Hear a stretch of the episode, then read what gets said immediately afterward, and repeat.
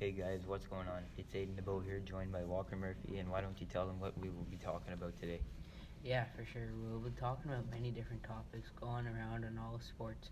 Like, for example, if it was a great idea to name John Tavares as captain for the Toronto Maple Leafs instead of young superstar Austin Matthews, and also if it was a good decision by Senators to not have a captain for the season.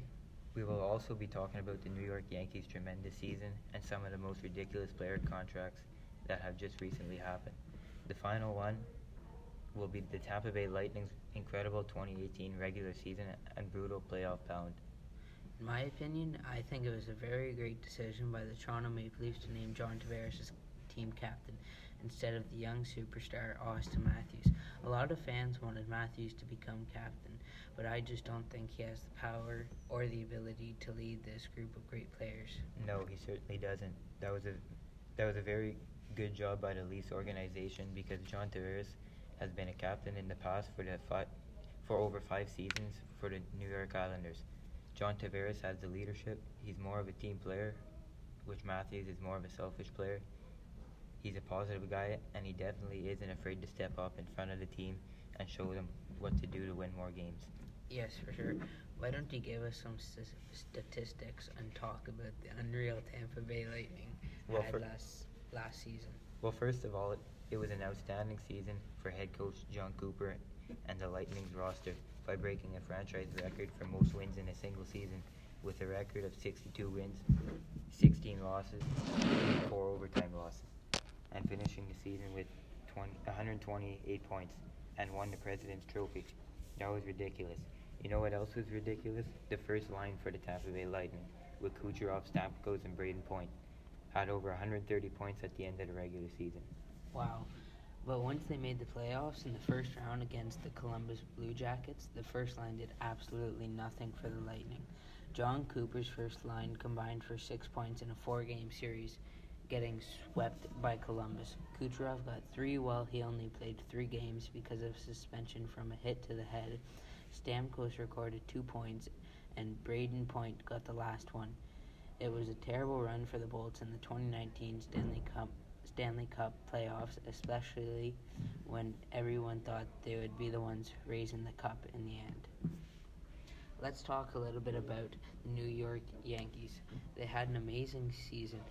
They led first place in the American League East Division, and the reason for that was their offense and defense.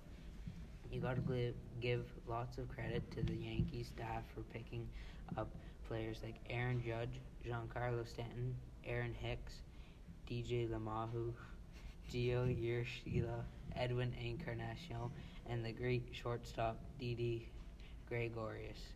They did a great job picking the right players and not overpaying them. Obviously, they had an amazing postseason first round against the Minnesota Twins, sweeping them 3 0 in the American League Division Series. But when they moved on to the American League Championship Series to face the Astros, their offense still did a great job, but their defense was totally different from the previous round. Obviously, DJ LeMahieu came up clutch in Game 6 to tie the game at 4 with the two-run home run in the top of the ninth inning. But the main, but the main reason why they gave up so many runs was because Gary Sanchez can't block the ball behind the plate.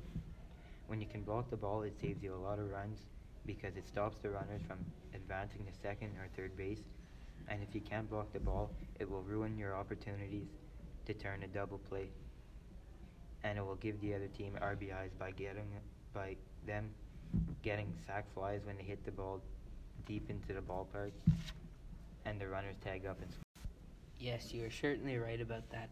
If they would have saved those runs, I think they would have been playing Washington Nationals in the World Series. But I say we hop right into the most outrageous sport contracts that have happened recently. The craziest contract that has happened in the MLB offseason is Mike Trout's $430 million contract for 12 years with the Los Angeles Angels. That's got to be the craziest one I've seen in my life. But Mike Trout is the best player to ever play the game of baseball. Baseball. So I, I think he really deserves it. Mike Trout is getting an average of 36 million per season for the next 12 seasons. Another crazy one is Canelo Alvarez, who is a boxer and he is receiving 365 million for 5 years. That's an average of 73 million a year. This next contract is probably the third biggest one of all sports, but the second biggest one in baseball history is Giancarlo Stanton's contract. He is currently with the New York Yankees, but his contract when he was with Miami Marlins, this great ball player was receiving $25 million a year for 13 years.